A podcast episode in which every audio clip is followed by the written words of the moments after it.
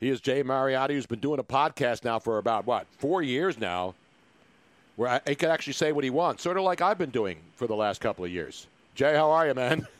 I am one of the one million people who have podcasts. one million, I read the other day. So Yes. uh, I hope you can find me. But Tony, it's great to hear your voice. Congrats on the show. I hope you're staying safe, and it's great to talk to a Hall of Famer who continues to do work after he's inducted into the Hall of Fame, as you were. Well, thank you. Yes, I, I'm the as I one of my quotes when I got when the show started three weeks ago is I'm the only guy who got a job in sports radio when sports stopped existing. I mean that's, that's that'll be on my resume too. We're on my tombstone. Got hired during a pandemic when there was no sports to talk about. Is it not amazing how sports stations continue to try? And certainly between Brady and Gronk in this documentary, and of course the NFL draft, uh, there has been grist. But at some point, Tony, I, you know, we're, we're not going to have sports. I, I keep seeing these stories every day, these wishful thinking stories.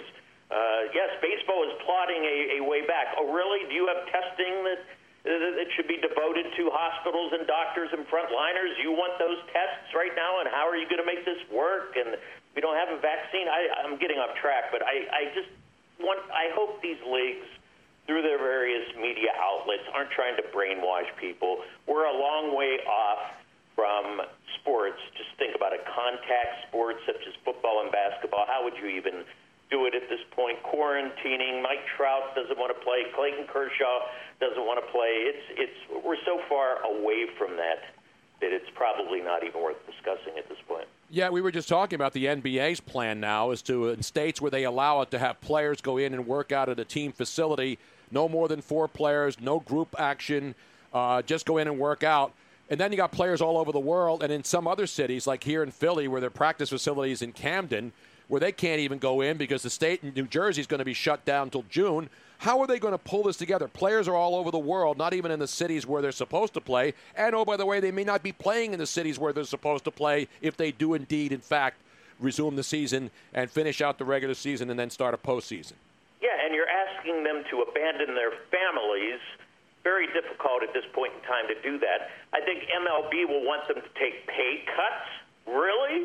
Because there aren't any fans in the stands spending money. There, this is so elaborate and so complicated. It, it, every time I see a news story, baseball will be played in 2020, says Rob Manfred. Really? Dr. Rob Manfred. Add him to the long list like Dr. Oz and Dr. Phil. And Dr. I mean, really? Dr. Rob Manfred knows we're going to be playing baseball in 2020. It's all about money. It's all about greed. You got to put that aside, guys. Jerry Jones can't uh, strong arm the coronavirus. Mark Cuban can't talk down the coronavirus.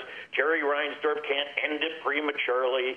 It, it's nobody's beating the coronavirus. The coronavirus, as the uh, New York Times put so aptly last week in a headline, the coronavirus doesn't care about when sports resumes.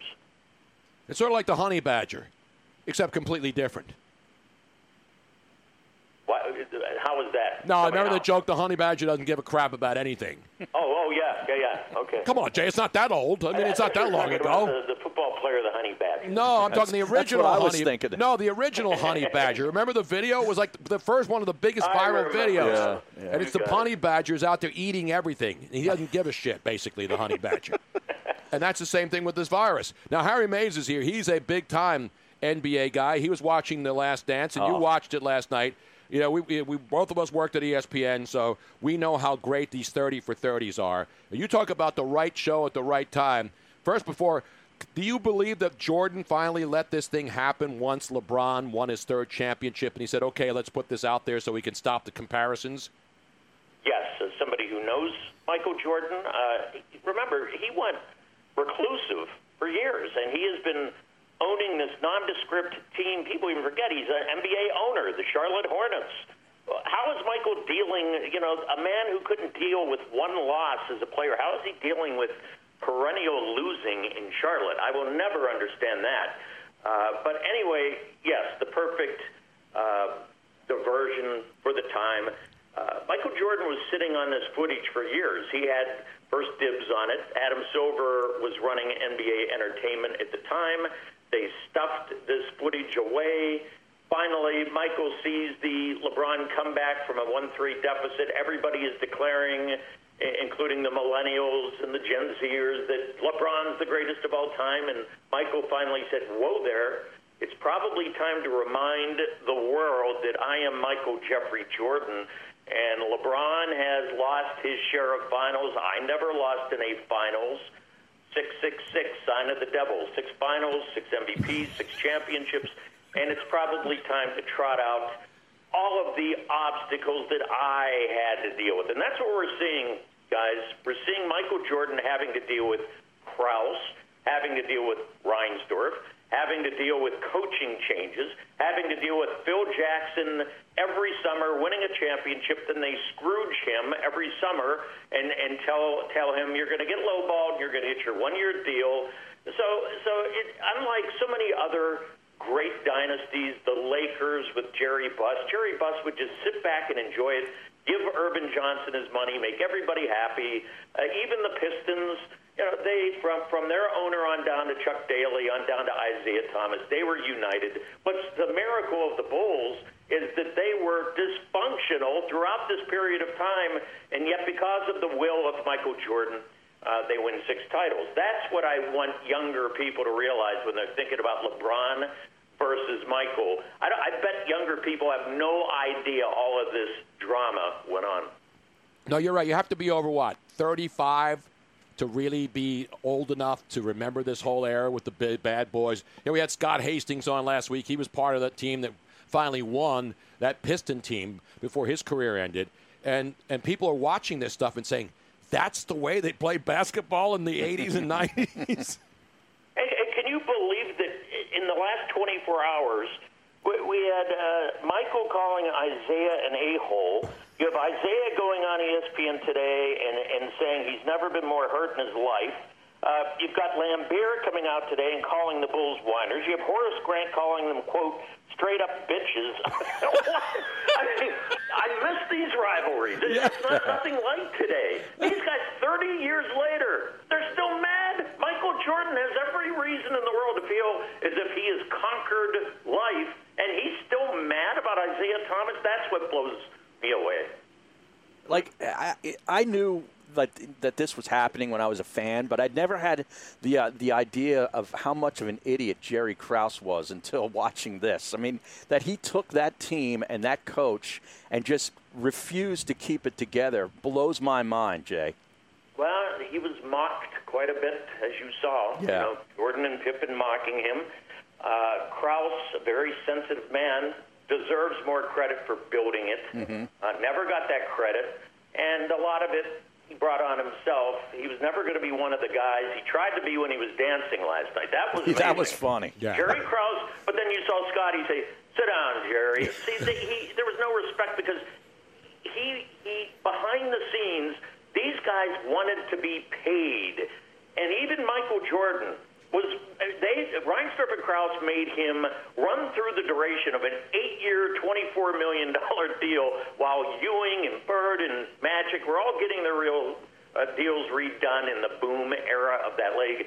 They made Michael wait it out to the end. Scotty so woefully underpaid. Phil Jackson.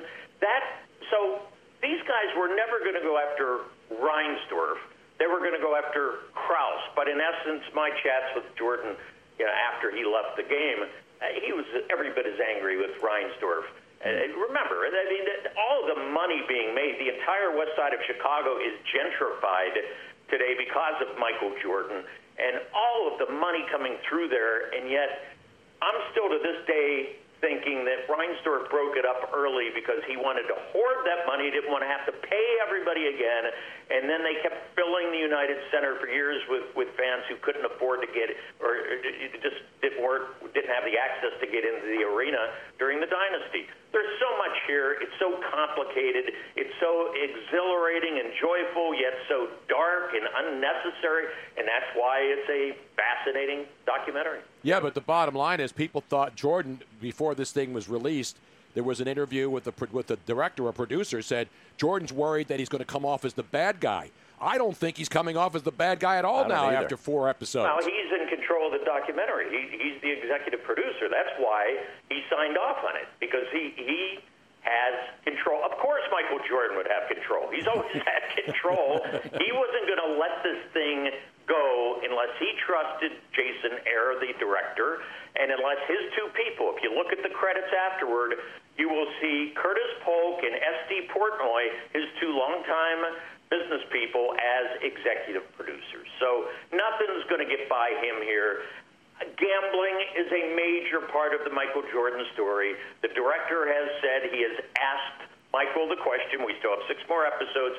I highly doubt we're going to delve into uh, what was a very tricky period there. His father's murder, mm-hmm. um, the investigation into gambling by the NBA at the time, Michael's sudden retirement to play baseball.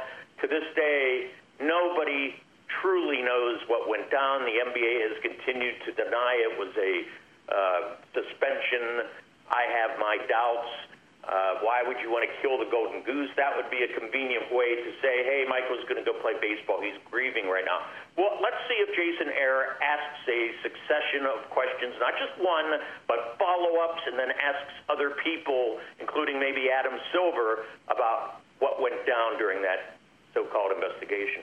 Well, we all know covering the NBA back in those days, and you were in Chicago at the Sun Times for 17 years, so you saw it all. That when, when Michael and the Bulls would come to New York to play the Knicks, as soon as the game was over, he's in a limo heading to Atlantic City, you know, to sit in the Baccarat room all night long. But people Not like just people. That, but there, he was on the golf course losing money to scumbags Remember the book Richard Esquinas, Michael and Me? Yeah. I mean, Richard Esquinas was taking his money. We're talking you know, millions of dollars in the golf course. What stops somebody like that from saying, "Okay, Mike, we're on the 18th green. You're down, you know, 200 grand. Uh, why don't you just uh, uh, maneuver the over/under tomorrow night?" Now, of course, I'm not accusing anybody of anything here, but we're just coming off the Pete Rose scandal at the time, and and now we find that Michael, as you noted, had this propensity to gamble. Uh, I would call it a gambling problem. And you've got people saying he's losing millions on golf courses. Well, of course, David Stern should be alarmed by that because it would be the easiest thing in the world is to throw an NBA over under. You don't even have to lose the game. And you, you follow this league, Tony. You know what went down maybe back then. I don't have to bring up Tim Donaghy to anybody. So, yes, this has been a, as it should be so far, an exhilarating, feel good, uh, celebratory uh, documentary about arguably the greatest sports dynasty in the history of planet Earth. But I need to see more. It has to be revelatory as well, and I, I don't know if we're going to get there or not. Hey, Jay, where does uh, Dennis Rodman's mid-season Vegas vacation show up on the all-time list of boss moves by athletes? because to me, if there was a Mount Rushmore, it's on it. Oh, absolutely. you know, as it was, you're covering Jordan through this, and and all of these dramas, and then here comes Rodman, and Phil knew how to relate. Michael knew when to threaten to ruin his life, and then knew when to say, okay, run off for a couple days. But yeah, that's what everybody's talking about. Again, that could never, ever happen today. I mean, you guys remember Allen Iverson would disappear for a day and all hell would break loose, and that, that was 2001. Right. Uh, you let Dennis Rodman leave. I, such was the power of the Bulls at the time the leverage of having five championships in your pocket, that they could get away with that. That was the original load management. Let's let Dennis, you know, you, you can fill in the blank there with load management, but let Dennis run off with Carmen Electra and and then yeah, Michael Jordan pulling on. I still can't. That did not happen in Vegas. That happened in Chicago at Dennis's very quaint place downtown, where Jordan uh, knocked on the door and got him out of there and saved the uh, dynasty.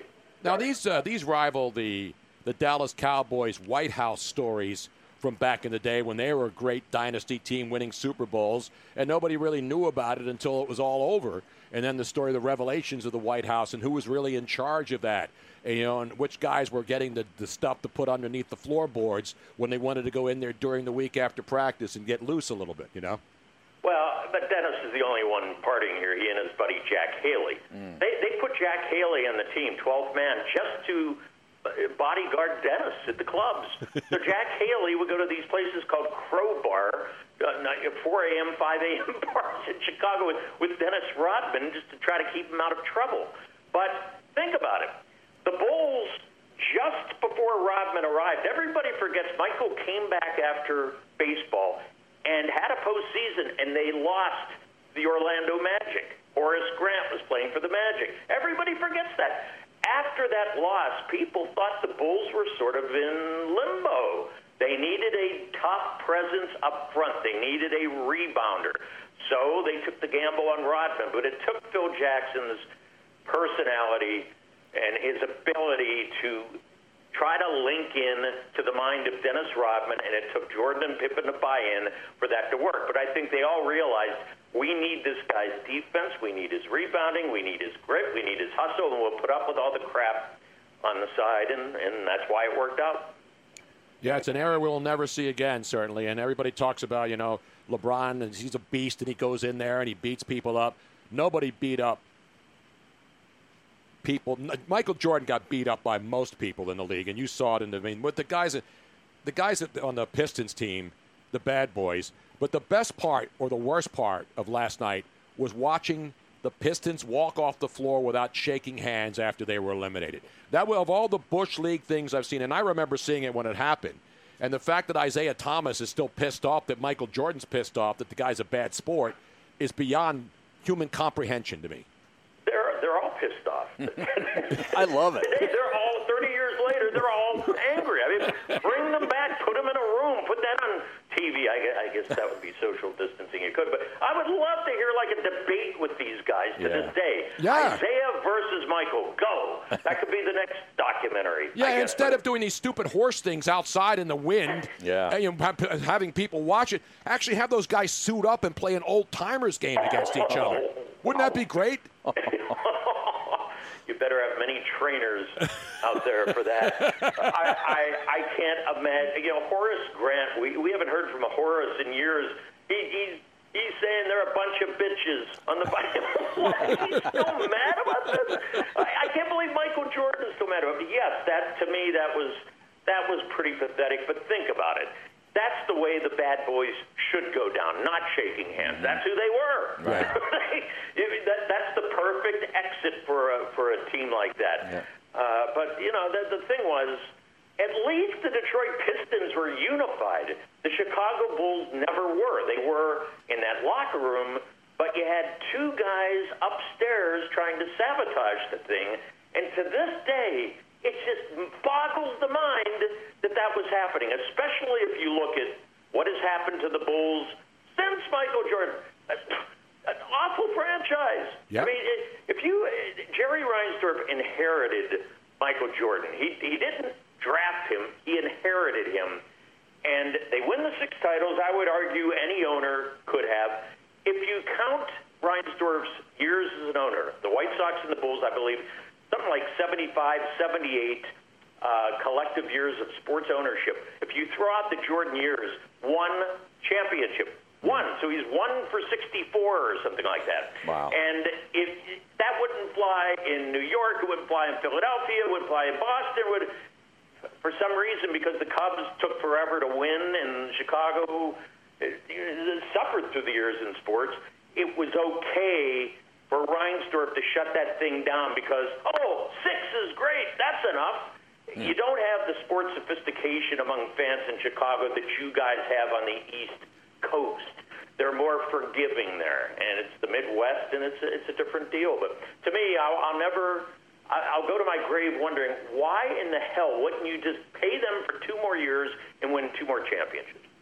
Well, you know, somewhere Sam Hinkie is sitting back saying, I can't wait for my 30 for 30 on how many times I sat back and was called a genius in the city and had statues erected to me and had banners in stadiums because I was able to go out there and throw a bunch of scrubs out and hoodwink people for four seasons thinking we were going to eventually win a championship. And who knows how close they are, but based on what you've seen the last couple of years, I don't know if they're any closer than they were. Well, they were closer. Well, no, they were in the finals. Remember, they went to the Eastern Conference Finals with Doug Collins before that thing blew up, and then they blew this thing up. So I don't know if there'll be a 30 for 30, maybe at least 30 minutes on Sam Hinkie's legacy in Philly one night. What's, what's going to? They're going to trade Ben Simmons. Embiid's going to play 40 games a year, and and then what? A new process? Uh, It's that the process did not work. I'm, I'm surprised. I think you and I talked a few years ago about this. It's just stunning to me. The Philadelphia I knew, maybe it's gotten soft, uh, would, would actually allow that to happen. I, I can't. you- In these bigger sports cities with heavily populated regions with, with lots of devoted sports fans, that, not, that sort of junk uh, never should happen. But, but I would equate th- that was a tank job. That was the original tank job, allowing Michael to retire, getting rid of Scotty, and and Dennis runs off. And when you look at it, Phil was the one of, of the whole bunch. Phil was the one who continued to succeed and win championships. Steve Kerr later won as a coach. But look at Michael. Went to Washington, eh, nothing, and, and uh, absolutely nothing as an owner in Charlotte. Pippen is, I think he got fired by the Bulls as a, an ambassador earlier this year. Uh, Pippen is what, you know, moonlighting on ESPN. Not really sure what Scotty does these days. Eh, The, the rest of them just sort of the the. the the, the Bulls with with Reinsdorf, nothing. Krause hired Tim Floyd. You saw how that went. Yeah. So, so really, in the end, Phil is the guy who comes off as the one with, with the most rings, and maybe the guy who, in the end, should be remembered as the only guy on planet Earth who could have pulled this off. The only guy who could have pulled this off because he was there for 17 years in Chicago. The great Jay Mariotti. Jay, always great to talk to you. I haven't seen you since Houston a couple years ago when we That's were down where there we hanging saw out. each other. Well, I'm glad you have your show. Call me uh, anytime, and stay safe, guys. Thank you. Thanks, Jay. There he is, ladies and gentlemen. Jay, the great Jay Mariotti. At Chicago. Mariotti Sports. At Mariotti Twitter. Sports, his, uh, his podcast is called Unmuted. Unmuted, yeah.